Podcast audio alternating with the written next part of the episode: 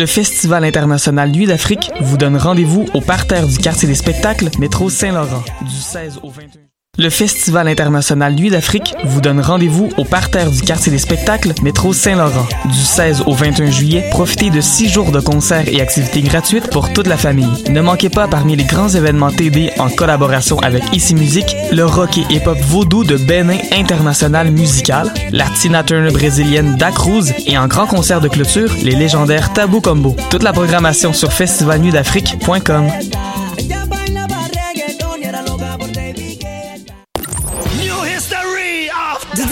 21 juillet prochain, le festif de Baie-Saint-Paul célébrera une décennie d'extravagance en grand. 90 spectacles, le vent du fleuve en pleine face, une tonne de surprises, de la bouffe locale et de la bière de micro qui coule à flot. À 50 minutes de Québec, le v'là ton road trip musical de rêve. Merci à nos fidèles complices, SiriusXM, Radio-Canada, Hydro-Québec, Desjardins, Belle et l'Auto-Québec. J'ai hâte au festif. Lefestif.ca Pool Hip Hop, c'est ta référence en matière de hip hop sur les ondes de choc.ca. Chaque semaine, entrevues, chroniques, actualités et mix thématiques te seront présentés dans une ambiance décontractée. Le meilleur du hip hop, ça se passe chaque semaine sur les ondes de choc.ca.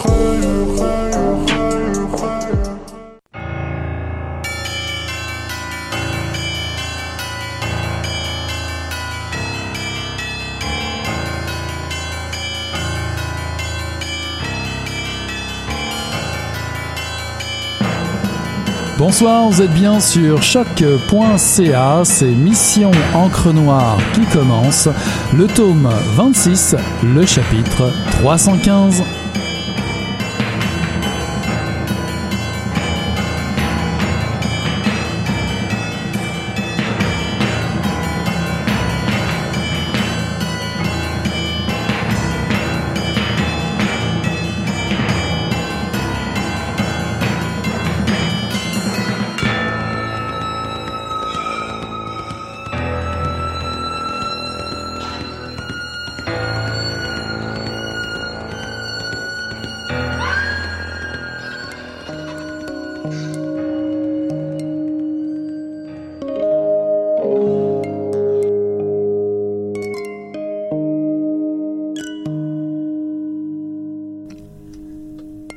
La vie s'étire et la beauté semble vouloir s'élargir jusqu'au dernier arrêt.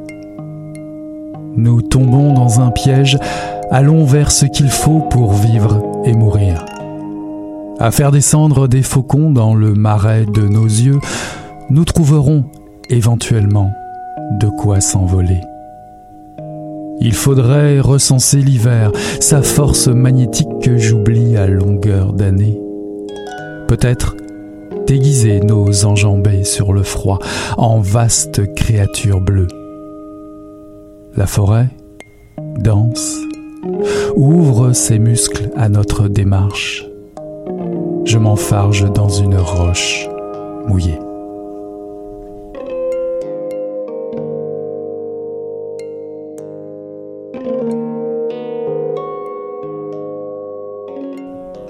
Bonsoir à toutes, bonsoir à tous. Ceci est un extrait des derniers coureurs de Virginie Beauregard D, paru en 2018 aux éditions de L'Écrou. Avec L'Écrou, L'aventure commence en 2010. Virginie Beauregard D publie Les heures se trompent de but puis le recueil D'une main sauvage au printemps 2014, un recueil qui a été finaliste au prix Émile Nelligan en 2015. On retrouve également des textes dans des revues et fanzines tels Estuaire, Moebius, Nouveau Projet ou Atelier 10 avec le texte Bal aveugle. Les derniers coureurs, parus en 2018, a été dans la liste préliminaire du prix des libraires 2019. Nous rejoignons l'autrice Virginie Beauregard au milieu de la meute d'athlètes essoufflés et d'un doigt juvénile qu'il nous reste pour transcrire les lettres attachées de l'écume. Bonsoir Virginie. Bonsoir.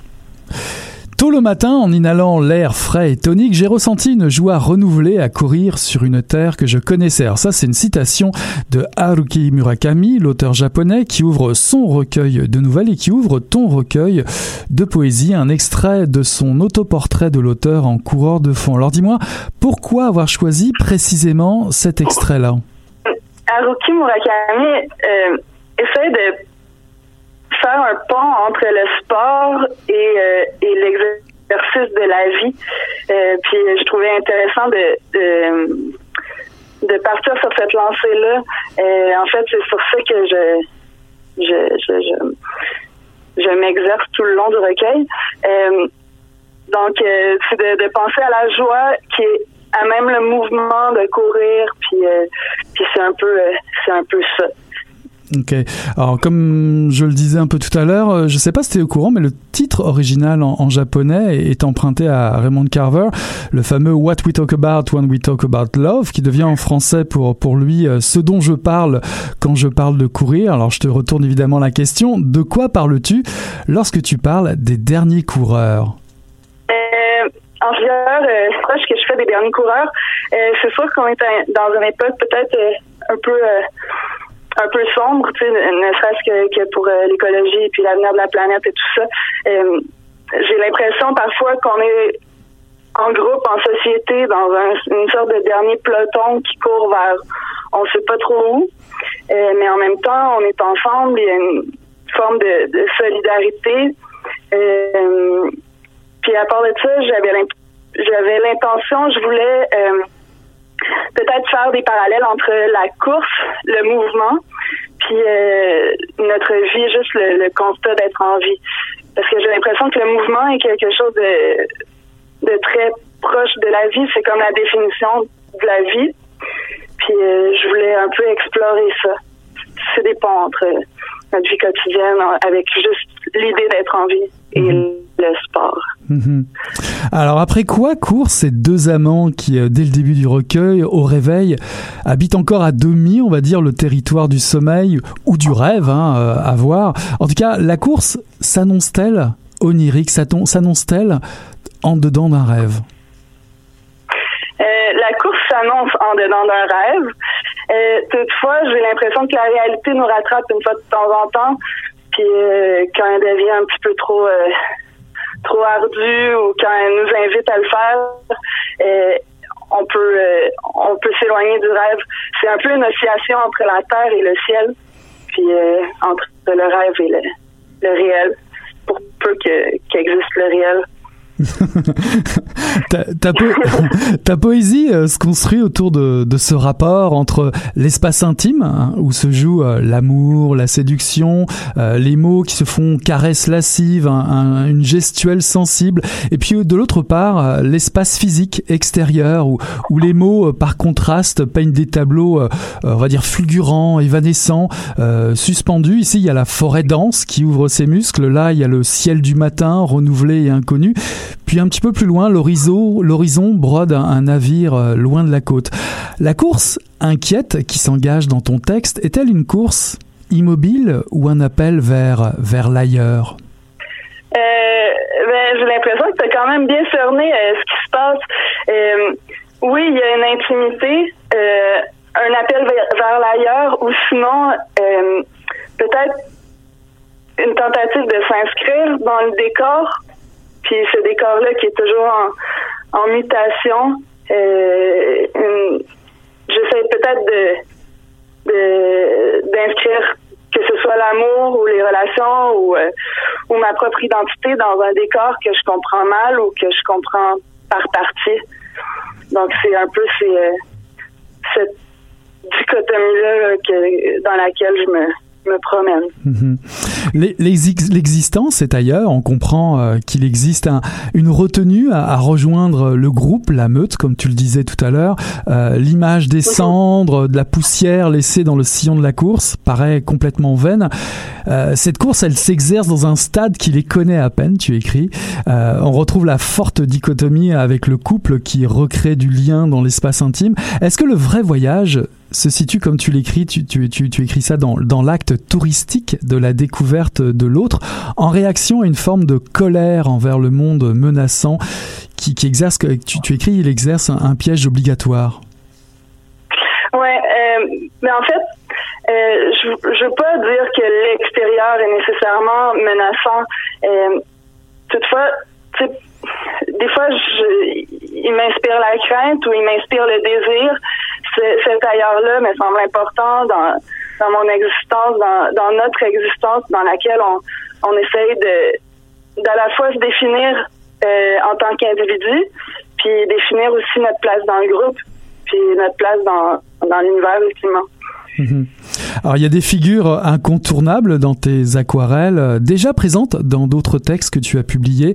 On peut noter comme ça vite fait l'enfant, les ciels, la chambre, la mise au monde, la sueur aussi, on trouve ça dans d'autres recueils, les, poussières, le poids du temps, le poids des heures.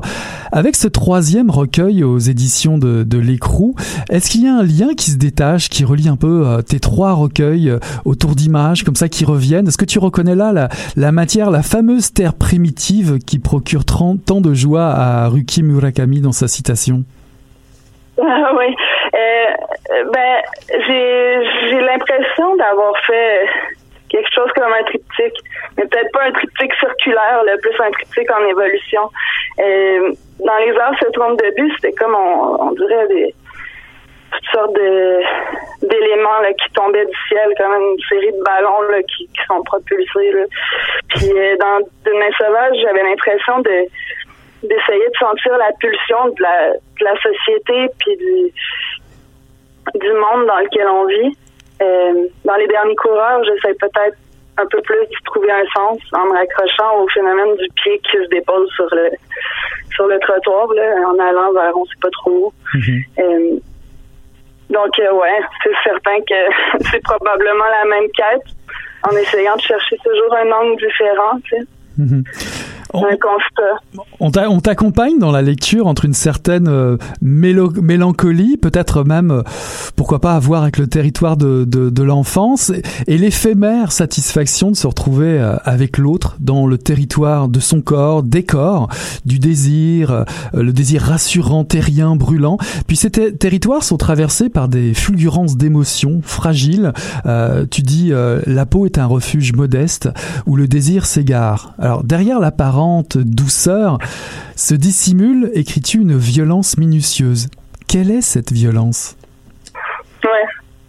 Cette violence, ça peut être euh, parfois euh, la, déception, la déception euh, à, tous égards, là, reliée aux attentes, qu'il faut toujours, il faut rapiécer nos attentes pour en faire quelque chose quelque chose qui se tienne, tu sais, quelque chose qui, qui puisse euh, s'accorder avec le monde. Et après ça, euh, cette violence, ça pourrait être, euh, ça pourrait être aussi juste le fait de, de, peut-être passer du bon temps dans un monde où est-ce qu'on sait que, que tout va pas nécessairement bien, tu sais. On vit sur la même planète qu'il y a des gens qui meurent de faim. C'est, mhm. c'est déjà, c'est déjà quelque chose de pas évident à appréhender en tant qu'occidental, du moins. Mhm. Donc, euh, c'est ça. C'est toutes, ces formes, ces petites formes-là de violence, mais euh, avec lesquelles il faut composer, disons. Pour revenir à, la course, euh, cette course, selon toi, celle qui essouffle les coureurs, est-elle source de force, de souffrance ou de créativité? Et puis je dirais même cette question s'adresse évidemment à ton recueil, mais aussi peut-être à, la poète. Est-ce que toute cette course, pour toi, était, était ouais, synonyme de force, de souffrance, de créativité aussi? Euh, oui, absolument. Euh, dans le sens que euh, cette course-là, c'est le mouvement de la vie. Tu sais. je trouve étrange ce sport-là qui prend beaucoup d'ampleur ces temps-ci, qui est en fait juste l'exercice du mouvement le plus primitif de l'homme, qui est le fait de courir. Puis on entend beaucoup de bien sur la course. Puis c'est ça, c'est c'est étrange, mais c'est une pulsion, c'est une pulsion de vie, selon moi, qui, euh, qui est à l'intérieur de tout ça. Mais en même temps, euh, cette course-là qui est euh, qui est présente dans, dans nos villes puis dans, dans nos vies, c'est un exutoire à quelque chose de peut-être pas toujours facile, je dirais.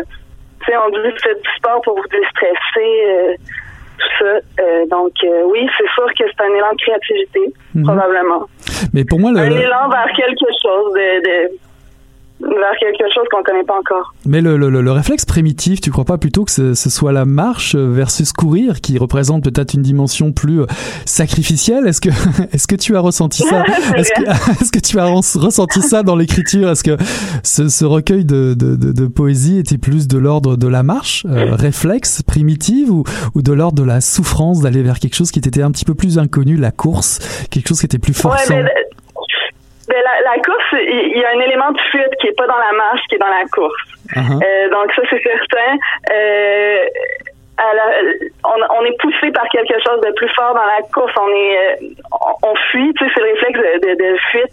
Euh, donc, j'ai plus l'impression d'avoir couru que d'avoir marché dans ce recueil-là. J'espère que t'as pas. Hein. J'espère que t'as pas fini épuisé à la fin du recueil.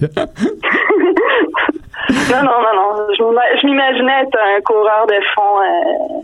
Euh, olympien. Ah, il y a aussi une, sorte de plénitude hein, qui envahit euh, le poème, de tendresse, où le voyage immobile se laisse porter par des détails, des détails presque banals. Euh, la mâchoire d'un enfant mastiquant dans son sommeil, un rideau qui bat, un trait de lumière, la, fenêtre d'un silence qui invite au voyage. Euh, tu soulignes le rapport entre la réalité, la vie et la confusion du rêve. J'avais envie de te demander quelle place occupent des thèmes comme le nomadisme ou le vagabondage dans ton travail? Euh, euh, Pour moi, c'est essentiel. Euh, on se déplace d'un point à un autre en portant notre attention sur un détail, puis ensuite sur un autre détail. Puis c'est pour moi, c'est dans ça que je trouve le plus de réconfort. ben, de réconfort, c'est peut-être un peu un peu tragique, là, mais le plus de de bien-être, disons. Euh, c'est des éléments du réel euh, sur lesquels on peut s'accrocher comme des petites bouées, tu sais, une après l'autre, euh, qui, qui nous portent à, à être heureux finalement. Ouais, mais quel, quel rôle jouent ces détails dans ton inspiration, dans ton envie d'écrire? Parce que là, au départ, ces détails peuvent paraître euh, futiles, on peut, si on peut utiliser ce mot-là, euh, un battement de pied qui, qui évoque des ailes. Est-ce que c'est une inspiration première qui, qui se pose sur, euh, sur toi, sans trop s'y éterniser? Puis, est-ce que c'est un prétexte pour pénétrer d'autres territoires? C'est exactement un prétexte pour pénétrer d'autres territoires. c'est c'est ma raison d'écrire ces détails-là. Euh, ensuite de ça, euh, je peux euh, y chercher un sens, essayer de les relier les uns aux autres, comme on peut relier des points ensemble. Tout ça m'aide à, trouver un sens, puis à, trouver quelque chose comme une harmonie ou un thème à, la vie ou plus, plus précisément au livre. Mhm. Relier des points ensemble, hein, si, si on suit la logique, c'est bah, faire une image. Et des images, bah, il y en a quelques-unes qui sont dessinées, euh, dont un magnifique euh, cheval qui se roule dans la neige en, dernière page, comme un cadeau. Euh. J'irais même jusque dire que tes mots, ils ressemblent aussi à, ces images, à ces, ces, esquisses en noir et blanc, parfois en couleur.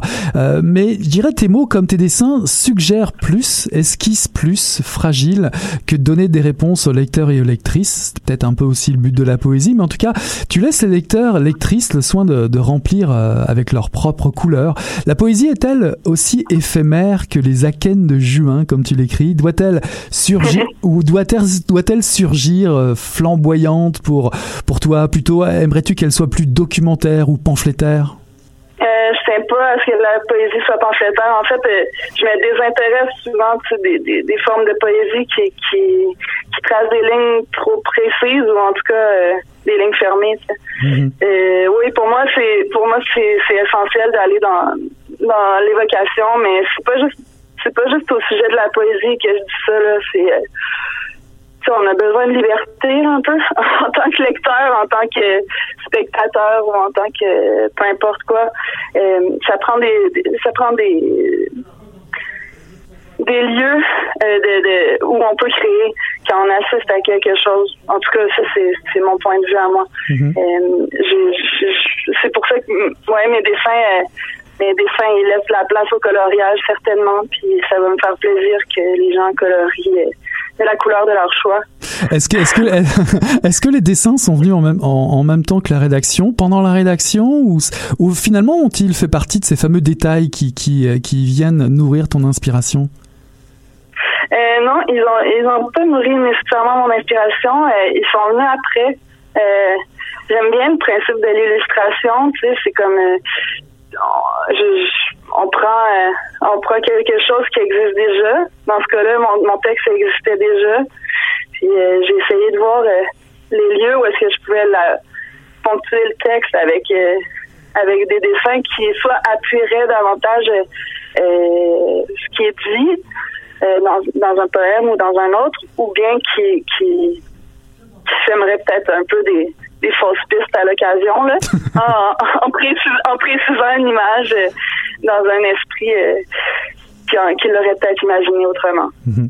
Tu as participé euh, deux fois, je crois, au festival du, euh, du Jamais Lu, euh, où les textes, où les textes en général, les premiers, les premières esquisses, les premières ébauches des textes sont lus sur des scènes de théâtre. Quelle est la place de l'oralité euh, dans, dans tes recueils? Est-ce que tu les, tu les relis à haute voix, tes, tes poèmes, et sont-ils destinés à être lus à haute voix et pourquoi pas sur une scène? En fait, dans mon processus d'écriture, euh, euh, très souvent, je me lis à haute voix. Là. J'ai, je sais pas combien d'enregistrements de chacun de mes textes.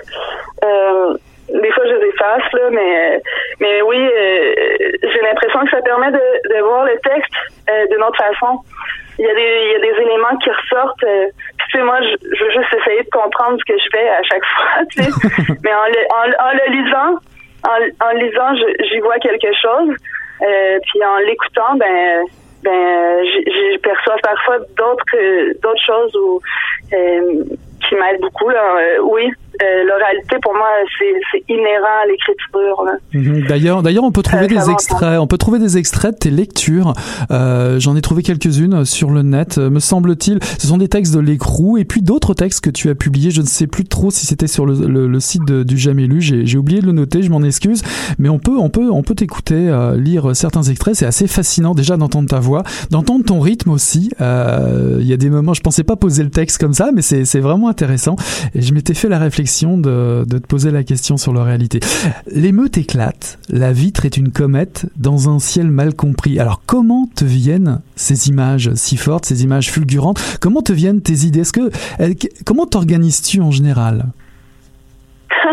Euh, mais là, on parle de processus là, vraiment euh, concret. Là. Euh, ben, tu sais, j'ai encore un cahier là, dans lequel je note toutes sortes de choses très, très pêle-mêle. Euh, un peu euh, presque automatique. Là de l'écriture automatique, mais euh, mais parcellaire, là, sans faire une séance officiellement là, de, de une à deux un samedi après-midi. Mais donc c'est ça, j'ai mon cahier, j'écris à l'intérieur de ce cahier-là. Ensuite, quand quand j'en ai envie ou quand j'en quand je le ressens, hein, je vais relire des passages de mon cahier, encercler les éléments que je trouve intéressants. Puis là, ça devient plus cérébral. Ça passe du cerveau reptilien au cerveau un peu plus un peu plus civilisé, là, disons. Euh, puis, euh, puis là, je vais, je vais rassembler tout ça, puis je vais essayer de, de fabriquer à partir de ces matières premières là. Qu'est-ce qui qu'est-ce qui t'allume d'abord? Est-ce que ça a à faire avec le sens? Ça ça a à faire avec le rythme, avec le son? Pense que ça dépend des fois. Euh, c'est certain que j'ai besoin de rythme, j'ai besoin que ça, ça sonne assez bien. Parfois, je choisis un mot plutôt qu'un autre justement pour sa sonorité. Je pense que tous les, écrivains font ça, en tout cas les poètes probablement. Euh, puis, euh, puis ensuite de ça, ben, ben c'est de, faire c'est un équilibre, hein, c'est entre le entre le sens, entre le le son, le, le rythme, la place dans l'ensemble aussi. Euh, c'est à dire, en fait.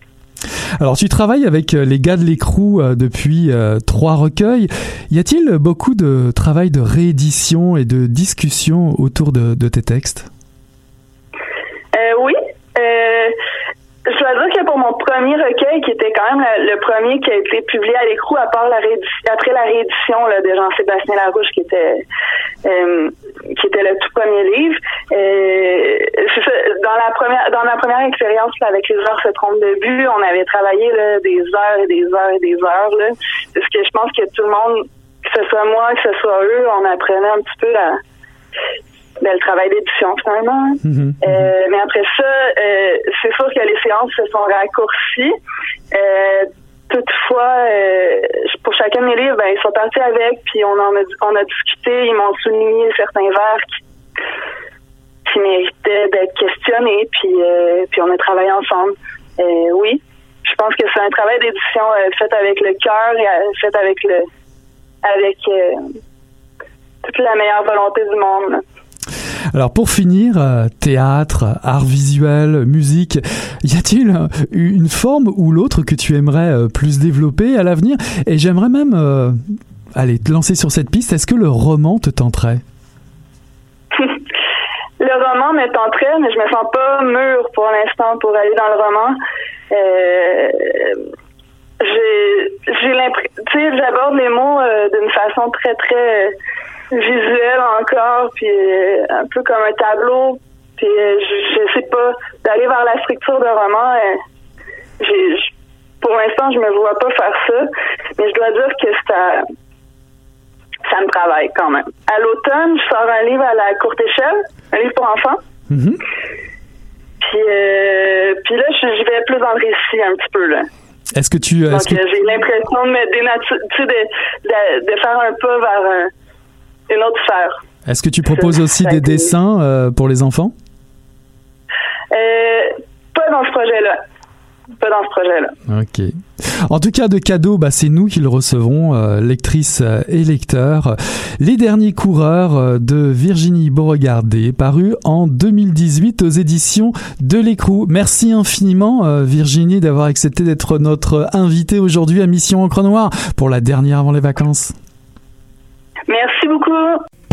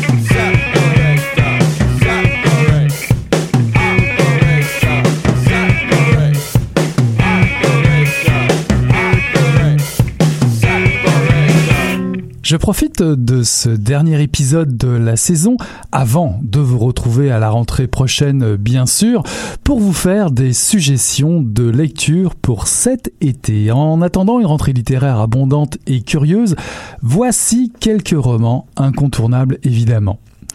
Si vous aimez les ambiances bizarres, sci-fi, mystérieuses et tordues, Robert Jackson Bennett, auteur de huit romans et d'une trilogie de fantasy intitulée The Divine Cities, publie aux éditions Albin Michel dans la collection imaginaire American Elsewhere.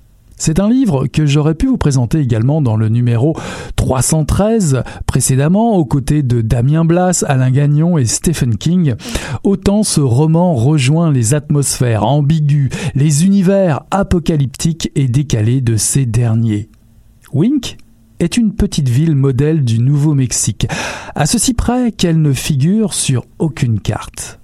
Elle apparaît soudainement, verte, peuplée, accueillante, au milieu du désert, au plus creux d'une mesa étrange. Les rues sont calmes? Trop, sans doute. Il y a cette rumeur, oui, cette étonnante rumeur. Mieux vaut éviter de sortir seul la nuit. Mona Bright, ex-flic, a hérité de sa mère, disparue depuis de nombreuses années. Bizarrement, Mona retrouve sa trace à Wink une maison lui revient, certes un peu poussiéreuse, mais parfaitement entretenue et vide. Réflexe professionnel ou instinct de survie, Mona enquête sur la mort de sa mère. Elle sait qu'une femme se tue rarement avec une arme à feu, encore moins avec un fusil de chasse. Wink définitivement va user vos nerfs avertis. Il serait possible que cette ville soit sous contrôle fédéral et abriterait un étrange complexe scientifique. Best-seller aux États-Unis, la traduction en français est assurée par Laurent Philibert Kaya. American Elsewhere, paru en 2018 aux éditions Albin Michel.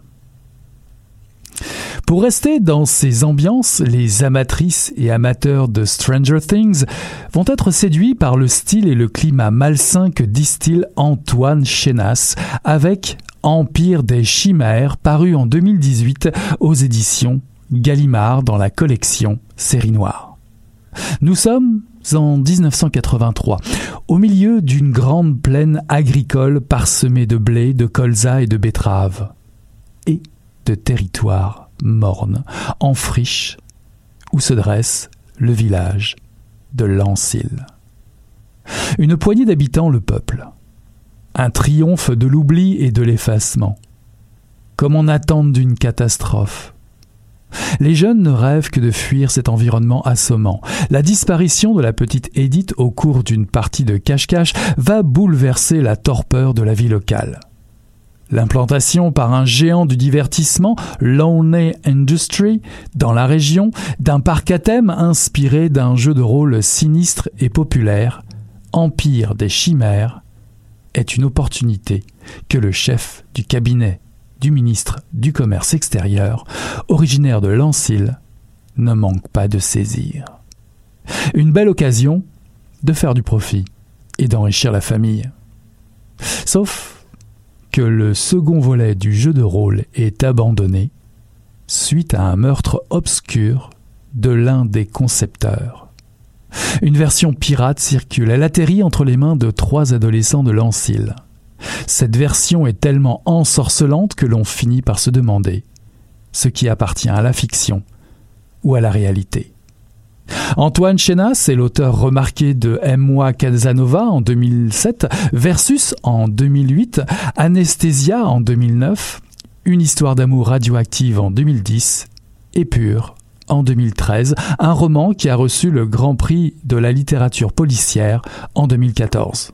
Pour toutes celles et ceux qui aiment mélanger les genres, polar, politique, fiction et fantastique, c'est une lecture qui ne vous lâchera pas.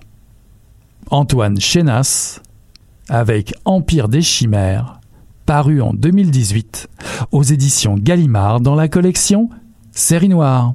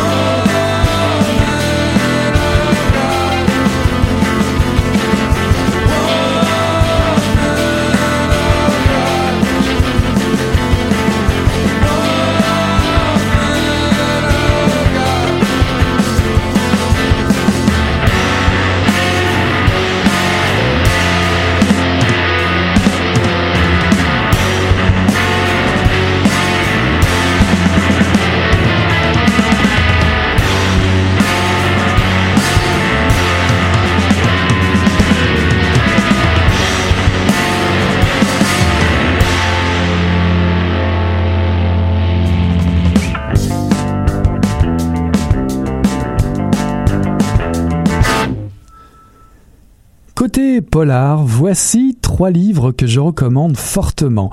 Chacun à leur manière illustre avec puissance l'attrait que peut avoir la rencontre d'un style et de l'histoire, l'histoire avec un grand H. Michael Mention nous transporte en 1965 avec Power paru en 2018 aux éditions Stéphane Marsan. L'Amérique est enlisée au Vietnam. Les manifestations se multiplient. Des émeutes se déclarent dans de nombreuses villes. 20 millions d'Afro-Américains en paient largement les frais. Arrestations arbitraires, violences en tout genre, meurtres. Le Black Panther Party va naître et croître sur les cendres des assassinats politiques des deux grandes figures militantes afro-américaines, Malcolm X et Martin Luther King. Trois personnages, Charlene, 16 ans, Neil, jeune officier de police idéaliste, et Tyrone, agent du FBI, malgré lui, pour infiltrer les Black Panthers, vont nous permettre de suivre de l'intérieur quatre années du mythique mouvement révolutionnaire. Passionné de rock, de cinéma et d'histoire, Michael Mention nous fait vibrer les mots au son de multiples références musicales de l'époque, des Stones à Funkadelic, listés en fin de livre. Intense, ultra documenté, un roman choral qui se lie au rythme de la fièvre d'un funk tragique et endiablé. Power de Michael Mention, paru en 2018 aux éditions Stéphane Marsan. Côté flic, James Elroy nous revient avec Reporter criminel, traduit par Jean-Paul Gratias, paru en 2018 aux éditions Rivage Noir. Même époque, même mœurs, sinon que les deux histoires qui composent ce recueil de nouvelles ont pour sujet un meurtre célèbre, longtemps irrésolu, et que la police a accusé et emprisonné des innocents plutôt afro-américain. L'affaire Willie Offer, assassinat de deux jeunes filles de bonne famille à Manhattan le 28 août 1963 et l'affaire Sal Mineo, le meurtre du mauvais garçon de la fureur de vivre qui a défrayé la chronique de West Hollywood le 12 février 1976. Typique de l'univers de James Elroy, attendez-vous à prendre un uppercut d'entrée sans préambule. La matière première du récit est brute et crue. L'auteur se base sur les faits réels issus des rapports de police, narrés avec les expressions et le regard omnipotent de la police. Dans un décor d'époque, James Elroy revient sur ses affaires à la façon d'un reporter. On pense à Nick Toshis ou Truman Capote et son célèbre De sang-froid. Laissez-vous prendre en otage par la froideur implacable de l'écriture de James Elroy en maître incontesté du roman noir américain. James Elroy, reporter criminel, traduit par Jean-Paul Gratias, paru en 2018 aux éditions Rivage Noir. Thomas Mullen se joint au duo avec Darktown, paru en 2018 aux éditions Rivage Noir. Premier volet annoncé d'une série, Darktown nous accueille à Atlanta, Géorgie, en 1948.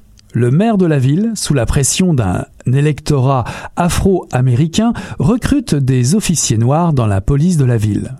Ils sont au nombre de huit, dont Lucius Boggs et Tommy Smith. Nous sommes dans l'Amérique de Jim Crow. Les officiers noirs ne peuvent pas conduire, ni ont le droit d'arrêter un suspect, surtout s'il est blanc, ni de mettre les pieds dans un commissariat. À Atlanta, les huit officiers patrouillent à pied essentiellement à l'intérieur des quartiers noirs. Une jeune fille afro-américaine est retrouvée assassinée dans une décharge publique. Boggs et Smith trouvent l'affaire suspecte, surtout qu'un ancien policier blanc est le dernier à avoir été vu en sa compagnie. Le duo se lance dans une enquête contre la montre contre leur collègue blanc, Rick Stroh, un vétéran de la guerre en Europe et un vieux flic raciste. Le contexte a beau être connu, il est surprenant de lire à propos des mœurs de ce vieux sud raciste. Il est difficile d'imaginer pire en matière de violence sociale dans les rues d'une ville occidentale. Thomas Mullen excelle à nous décrire les frustrations quotidiennes vécues par les flics afro-américains pris entre deux feux, entre la haine viscérale de leurs collègues blancs et la méfiance d'une majeure partie de la population noire. Un roman passionnant et très bien ficelé qui ne vous lâchera pas, le premier volet d'une série dont on reparlera certainement. Darktown, paru en 2018 aux éditions Rivage Noir de Thomas Mullen.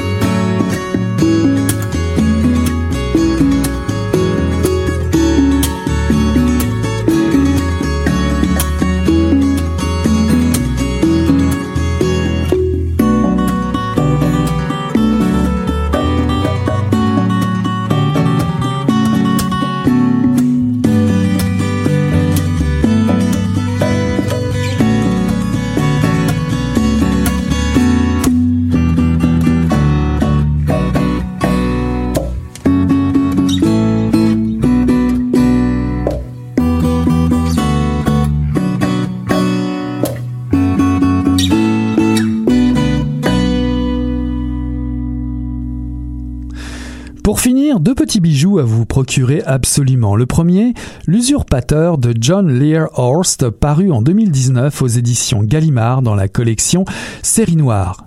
Un homme est retrouvé mort dans son fauteuil, totalement desséché.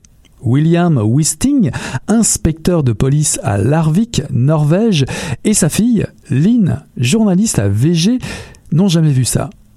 L'homme est resté mort pendant quatre mois à deux pas de leur domicile. Le corps est en très bon état de conservation comme momifié. Plus tard, un second corps est découvert dans une sapinière, tué depuis plusieurs mois. C'est à la page 65 que l'affaire va prendre un tournant des plus inattendus. Alors que nous sommes à quelques jours de fêter Noël, la police de Larvik va engager l'une des plus incroyables chasses à l'homme de son histoire. Préparez-vous à frémir, chaque page compte. Dans ce décor qui nous est si familier au Québec, de la neige, le froid, le vent. Ajoutez à cela une communication difficile de Wisting avec sa hiérarchie, l'enquête de sa fille en parallèle porte ses fruits à ses dépens et surtout, William Wisting mesure le poids écrasant de la solitude qui lui saute à la figure depuis que Lynn s'est installée chez lui. Hautement recommandable à tous ceux et celles qui affectionnent les romans scandinaves, les énigmes tendues et les chasses à l'homme haletantes. Vous devriez le dévorer en quelques jours. L'usurpateur de John Lear Horst, paru en 2019 aux éditions Gallimard dans la collection Série Noire. Enfin, dernière recommandation et non des moindres, Né d'aucune femme de Frank Bouis, paru en 2018 aux éditions de la Manufacture de Livres. Rappelez-vous, déjà, Glaise, présenté ici même à Mission Encre Noire au chapitre 281 en avril 2018, avait pas mal impressionné. Gabriel, un prêtre vieillissant, nous raconte la vie de Rose et revient sur des événements qui ont bouleversé sa vie. À 28 ans, une jeune femme lui révèle l'existence d'étranges manuscrits dissimulés sous le corps d'une pensionnaire de l'asile voisin qui vient de décéder. Il s'agit du journal de Rose, des cahiers qui vont nous être lus tout au long du roman. Rose a été vendue par son père à 14 ans à un riche propriétaire d'une forge qui vit seul avec sa mère et dont la femme se meurt dans une chambre secrète et tenue fermée. C'est la mère qui l'accueille sèchement. Au-delà du service impeccable et des horreurs inhumains qui lui sont imposées, une étrange atmosphère menaçante plane autour du manoir. Nous sommes vers la fin du XIXe siècle, début du XXe. Frank Buis dresse à nouveau un portrait rude et sans pitié de la France rurale. La langue et les mœurs des gens de la campagne sont rugueuses, grossières. La famine pousse les familles dans leur dernier retranchement jusqu'à commettre l'irréparable. L'auteur incarne parfaitement le personnage de Rose, à la fois revancharde, orgueilleuse et portée par un désir de survivre à ses bourreaux, coûte que coûte. Son environnement est implacable de noirceur, peuplé d'individus cruels pour les uns, sans état d'âme, lâches et bornés pour les autres. La jeune fille va relever le défi de survivre, malgré tout. Ce livre va forcément vous prendre aux tripes. L'atmosphère malsaine et inquiétante, le mystère du destin de Rose s'épaissit à mesure du récit. L'intrigue s'étoffe grâce à une écriture creusée à même les failles de l'âme humaine, complaisante, torturée, rongée par le remords, aiguisée par l'appât du gain. Né d'aucune femme est un roman sombre et poignant qui vous sautera à la gorge. Ce roman vient compléter un cycle qui comprend Glaise, Grossir le ciel, et Plateau. Né d'aucune femme, de Franck Bouis, paru en 2018 aux éditions de la Manufacture de Livres.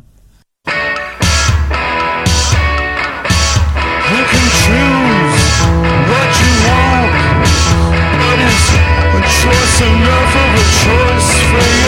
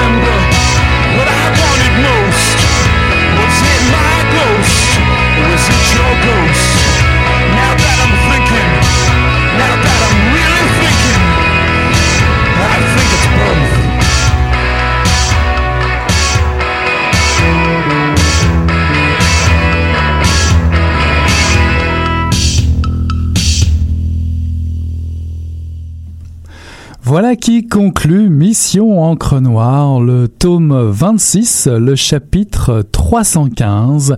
J'ai reçu en entrevue aujourd'hui Virginie Beauregard-Diot euh, pour les derniers coureurs, paru aux éditions de l'écrou en 2018. Puis dans une deuxième partie, je vous ai présenté, ou offert, disons-le comme ça, une liste de lectures euh, de l'été 2019 pour nous rendre jusque fin août ou début septembre pour la rentrée littéraire qui nous attend évidemment une nouvelle saison de Mission Encre Noire. D'ici là, on tourne la page. Je vous souhaite un excellent été et on se dit à la rentrée. Bye là